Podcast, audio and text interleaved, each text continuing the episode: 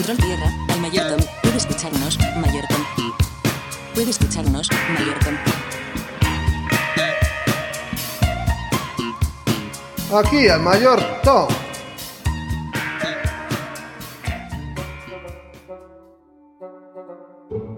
Seguro ya les pasó. Con esta pandemia y más de un año de no haber ido a la oficina o de no tener visitas con clientes o de simplemente no tener vida social, se dieron cuenta de que sus cajones estaban llenos de prendas y zapatos que yo no van a usar. Yo lo descubrí hace unos meses y em- comencé a poner la ropa en unas cajas que seguramente estarían en el closet por siglos si no fuera porque me llegó una revelación. Brother, esa ropa, esos zapatos, esas corbatas son basura. Ya tíralas, por favor. Es fácil decirlo. Son basura. Bueno, en el caso de las camisas, camisetas y pantalones, los evidentes agujeros y cuellos rotos lo confirmaban. Confieso que tuve que pensar cinco veces en tirar una camiseta conmemorativa de la fiesta del cambio de milenio del Hard Rock Café, aunque la verdad la camiseta ya era totalmente ilegible.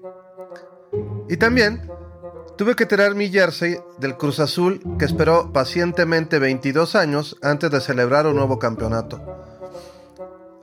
Los zapatos, estos sí me costaron menos trabajo, y de hecho me sorprendí de encontrar los tacos con los que jugaba fútbol americano en la juvenil. Los trajes, eso sí me costaron más trabajo. Todos cuidaditos dentro de sus fundas, pero absolutamente pasados de moda. Y al final llegó el momento de desprenderme de mi colección de corbatas. ¿Qué trabajo me costó? Si lo piensas, las corbatas son carísimas comparadas con el resto de las prendas. Una fina corbata italiana puede costar más que un traje completo. Y como son de seda, con tantito que las cuides duran para siempre. El problema es que pasan de moda muy rápido. Y ahí estaba mi colección. De las 50 corbatas que tenía, solo 5 podían considerarse estar a la moda. Las demás podían ser parte de un museo. Y yo no tengo espacio para un museo, así que... Pues ni modo, a la basura. Y allá voy bien contento a tirar todo. A retacar el bote de basura. Inocente de mí. Más tardé en tirar las cosas en el bote que mi esposa en gritar. Tom, ¿estás loco? ¿Cómo se te ocurre tirar todo eso a la basura? Son cosas que la gente puede reciclar. O sea, ¿en serio? ¿Alguien puede reciclar un jersey del Cruz Azul con agujeros en las axilas? ¿O mis camisas con el cuello raído? ¿O una corbata de 1998? No manches. Y le reclamé a mi esposa. Lo que pasa es que la gente no sabe llamarle basura a la basura. Y mi esposa solo gritó, Hija, ¿puedes venir? Y llegó mi hija y fui denunciado. Tu papá quiere tirar toda esa ropa mezclándola con el resto de la basura. Y llegó la sentencia. Mi hija me volteó a ver con ojos de pistola, moviendo la cabeza de lado a lado, en absoluta señal de reprobación. Si hay una verdad absoluta en la vida, es que los seres humanos odiamos perder. Sí, es cierto, a los humanos también nos gusta ganar, pero si nos ponen a escoger, siempre preferiremos no perder que ganar. Por ejemplo, te dicen que si apuestas un peso en un volado, puedes perder el peso o ganar 10 centavos. Matemáticamente es una ganga. Si sigues jugando te volverás millonario porque estadísticamente vas a ganar 5 centavos por cada volado. Pero en experimentos, los psicólogos han encontrado que la gente no lo ve así. La gente ve que hay riesgo de perder y entonces no apuesta, aunque sea con este tipo de ventaja. Según los mismos experimentos, los psicólogos han encontrado que se necesita un incentivo mucho mayor para que la gente se aviente a apostar. Si dices que en el volado puedes perder un peso o ganar dos, eso parece romper la resistencia y entonces la gente sí se anima a apostar. Este fenómeno psicológico tiene un nombre, aversión a la pérdida, y es un gran problema cuando tenemos que negociar. Por ejemplo, en una negociación entre un sindicato y los patrones, los patrones pueden sugerir incrementar 100 pesos el salario diario y recortar media hora la jornada laboral, con tal de quitar el servicio de comedor.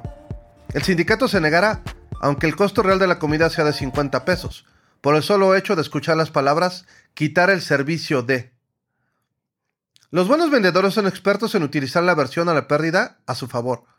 Lo único que tienen que hacer es convencerte de que en cada trato tienes mucho más que ganar de lo que tienes que perder. Por ejemplo, Netflix te ofrece el primer mes gratis. ¿Qué tienes que perder? Nada, ¿no? Terminado el mes, te ataca la versión a la pérdida, pero de una manera insospechada. ¿Vas a perder la oportunidad de ver todas tus series favoritas? Vamos, si solo tienes que pagar 230 pesos al mes. Y allá vas, te vuelves cliente de Netflix de por vida. Tanto en la crisis de 1994 en México como en la crisis de 2008 en Estados Unidos, las tasas de interés de las hipotecas subieron tanto que había casos en los que tenías que pagar cinco veces el valor de tu casa.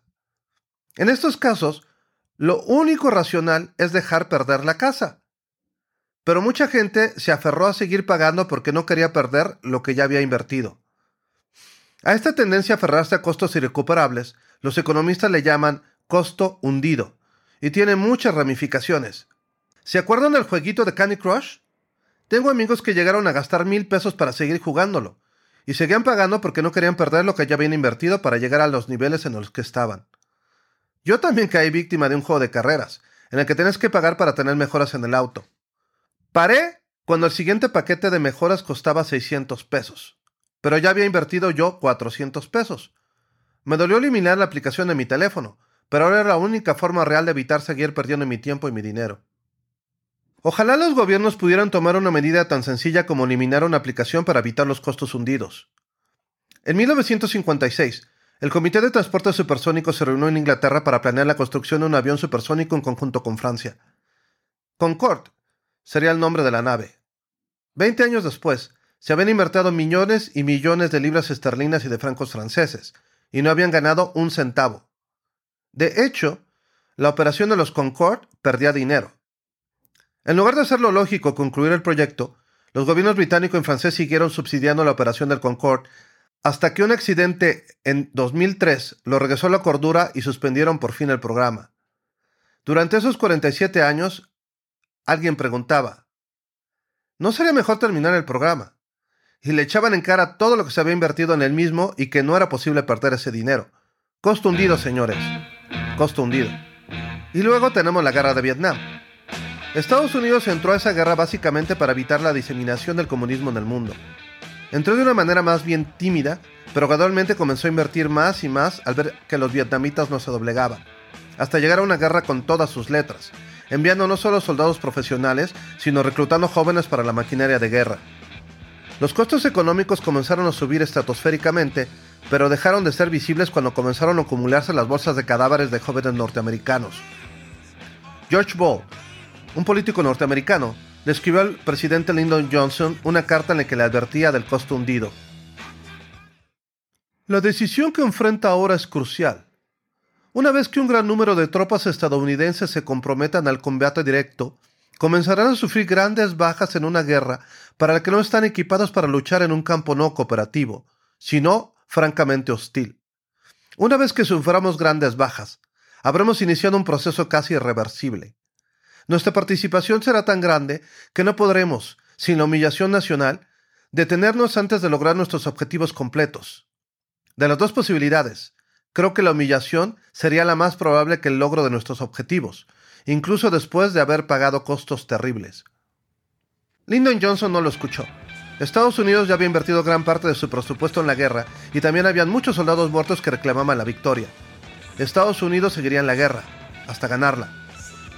Diez años después, con la caída de Saigón, la historia le dio la razón a George Ball y a la teoría del costo hundido, por supuesto.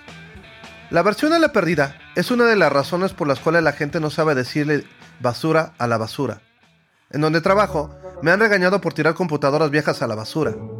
Incluso por pagarle a un camión por llevarse cascajo. ¿Cómo eres bruto? Si hay empresas que te pagan por llevárselo. ¿En serio, jefe? O sea, me puede dar el contacto de tal empresa y ya de pasadita explicarme la lógica de ese negocio. ¿Quién va a pagar por llevarse cascajo, por favor? Mientras escribo el guion para este episodio, volteó a la entrada de la casa y vio una horrible caja de cartón de la que salen las corbatas que he querido tirar a la basura desde hace semanas. No sé cuánto vayan a durar ahí. La verdad, no creo que el de la basura sepa qué hacer con ellas. Lo que sí sé es que no voy a crearme un mini Vietnam en la casa para deshacerme de ellas. Quién sabe, a lo mejor realmente sí voy a poder donar mis corbatas a un museo dentro de 30 años. El mayor Tom lo ayuda Alberto Gaona, Twitter e Instagram arroba Alberto Gaona, todo junto.